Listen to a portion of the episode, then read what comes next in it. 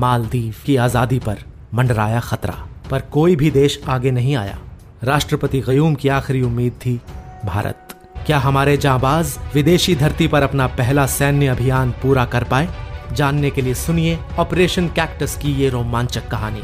ऐसी ही कई भारतीय सेना की शौर्य गाथाएँ सुनने के लिए लॉग ऑन करें www.navbharatgold.com पर। उन्होंने बेसिकली ये जो पॉइंट उन्होंने रेस किया कि फार्म बिल के बारे में तीन झूठ फैलाए जा रहे हैं।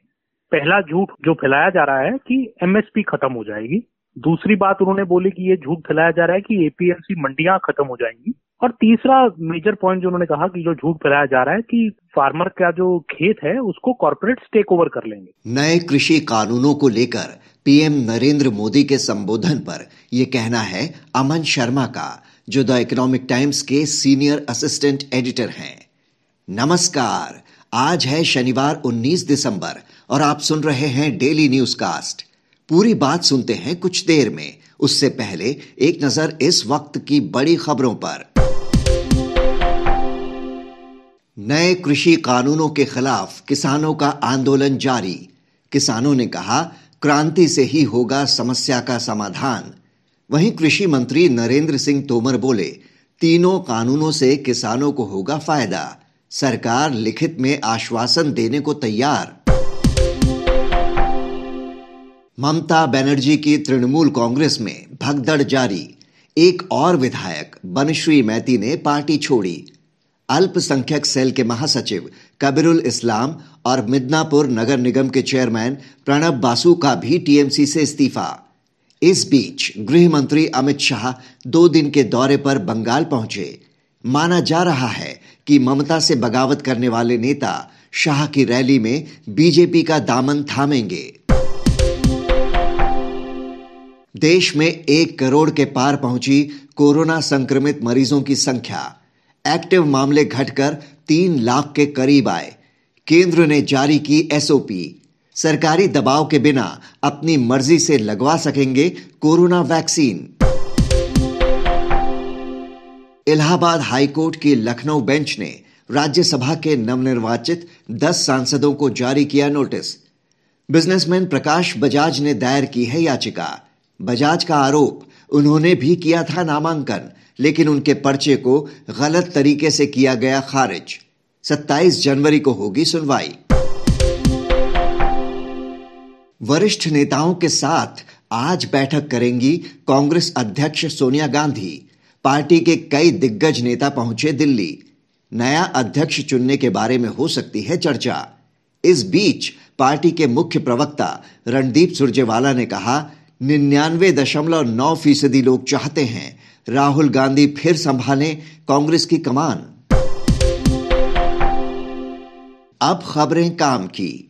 विस्तारा एयरलाइंस ने यात्रियों को सीधे गूगल पर टिकट बुक करने की दी सुविधा। यात्री अब बुक ऑन गूगल पर जाकर बुक कर सकते हैं एयरलाइन का टिकट।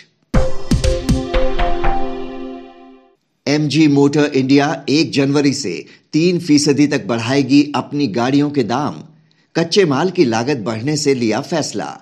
सुजुकी इंडिया और महिंद्रा एंड महिंद्रा पहले ही कर चुकी हैं कीमतें बढ़ाने का ऐलान। आज का सबसे बड़ा न्यूज़ पॉइंट है पीएम नरेंद्र मोदी का नए कृषि कानूनों की बारीकियाँ समझाना। पूरी तस्वीर समझने के लिए हम बात करते हैं अमन शर्मा से, जो द इकोनॉमिक टाइम्स के सीनियर असिस्टेंट एडिटर हैं। किसानों को नए कृषि कानूनों के फ़ायदे समझाते हुए प्रधानमंत्री नरेंद्र मोदी ने कहा है कि नए कानून रातों रात नहीं लाए गए हैं। पिछले 20-22 वर्षों में हर सरकार ने इस पर डिटेल में चर्चा की है।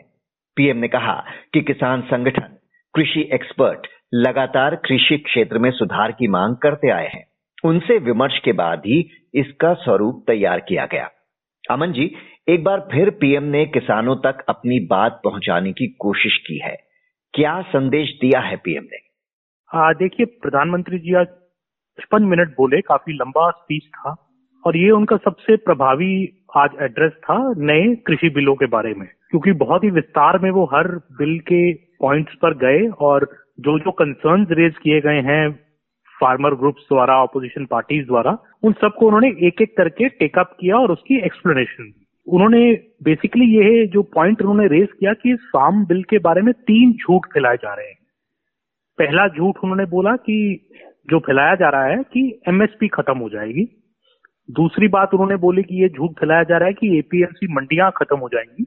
और तीसरा मेजर पॉइंट जो उन्होंने कहा कि जो झूठ फैलाया जा रहा है कि फार्मर का जो खेत है उसको कॉर्पोरेट टेक ओवर कर लेंगे। कॉन्ट्रैक्ट फ़ार्मिंग का जब एग्रीमेंट होंगे उसमें फार्मर के लैंड को टेक ओवर भी किया जा सकता है प्राइवेट कंपनी के द्वारा। प्रधानमंत्री ने कहा कि ये तीन बड़े झूठ जो है फार्मर किसानों के बीच फैलाए गए हैं और उनको दूर करने के लिए प्रधानमंत्री ने एग्जाम्पल्स दिए। प्रधानमंत्री ने सबसे इम्पोर्टेंट पॉइंट एमएसपी पे रखा कि एमएसपी हम्म। मोदी सरकार ने ना केवल बढ़ाई है अलग अलग क्रॉप्स पे पिछली सरकार की तुलना में बल्कि एमएसपी पे खरीद जो है वो ज़्यादा की गई है।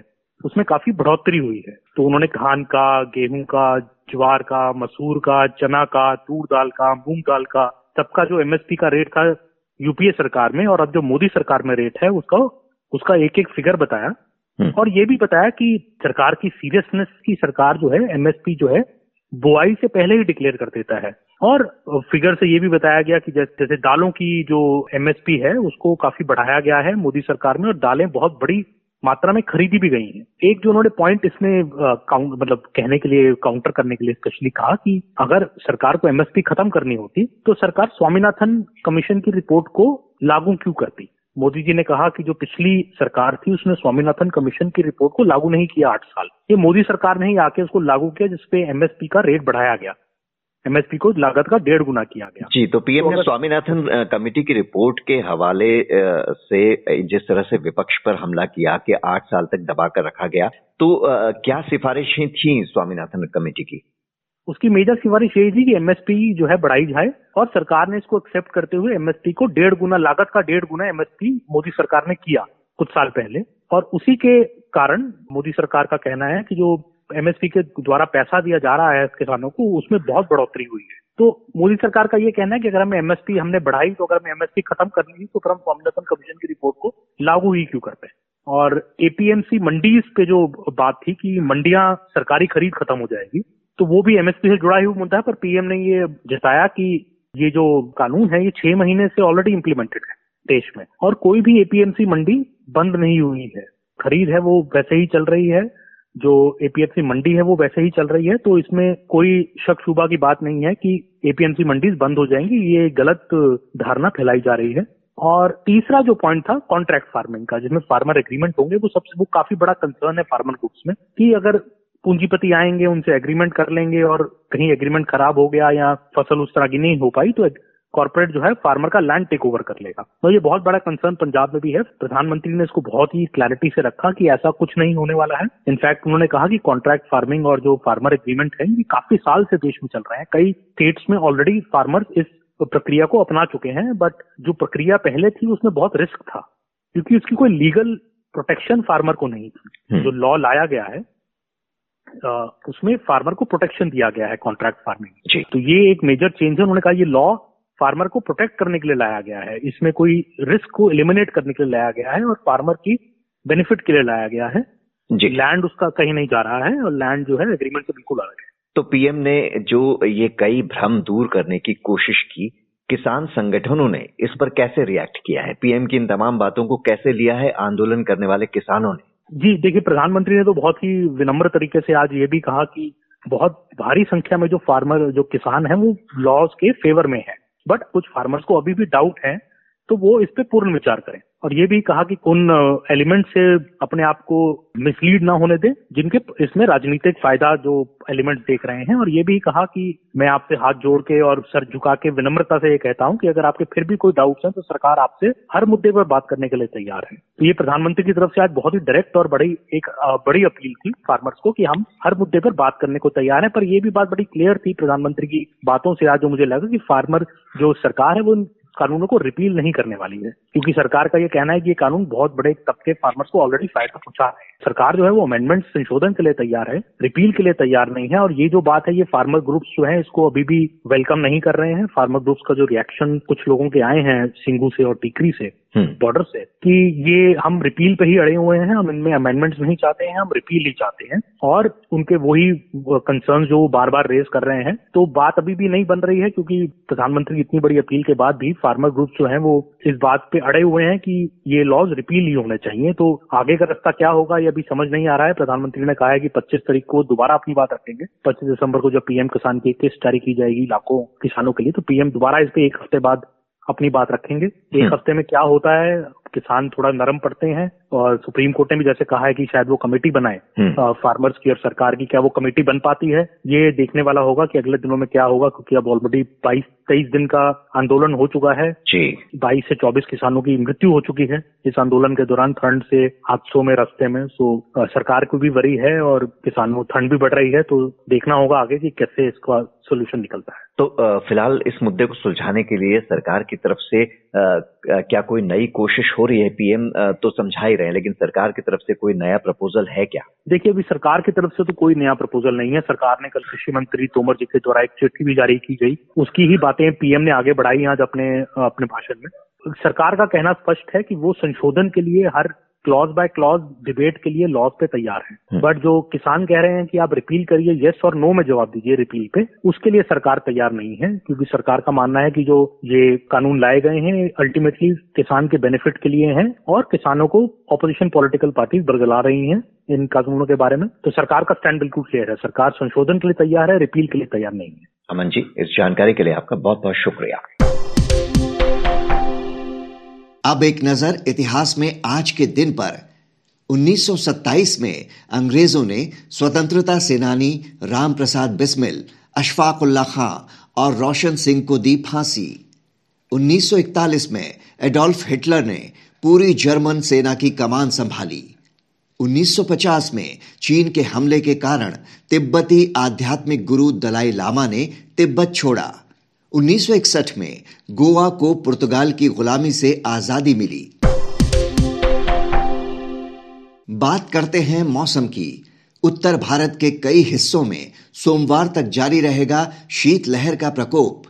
कश्मीर में हो सकती है बर्फबारी। दिल्ली एनसीआर की एयर क्वालिटी खतरनाक स्तर पर रहने का अंदेशा। अब बारी सुविचार की। यजुर्वेद में लिखा है केवल यश और नाम वाले की कोई प्रतिभा नहीं होती। तो ये था आज का डेली न्यूज़ कास्ट जिसे आप सुन रहे थे अपने साथी अक्षय शुक्ला के साथ। बने रहिए नवभारत गोल्ड पर। धन्यवाद।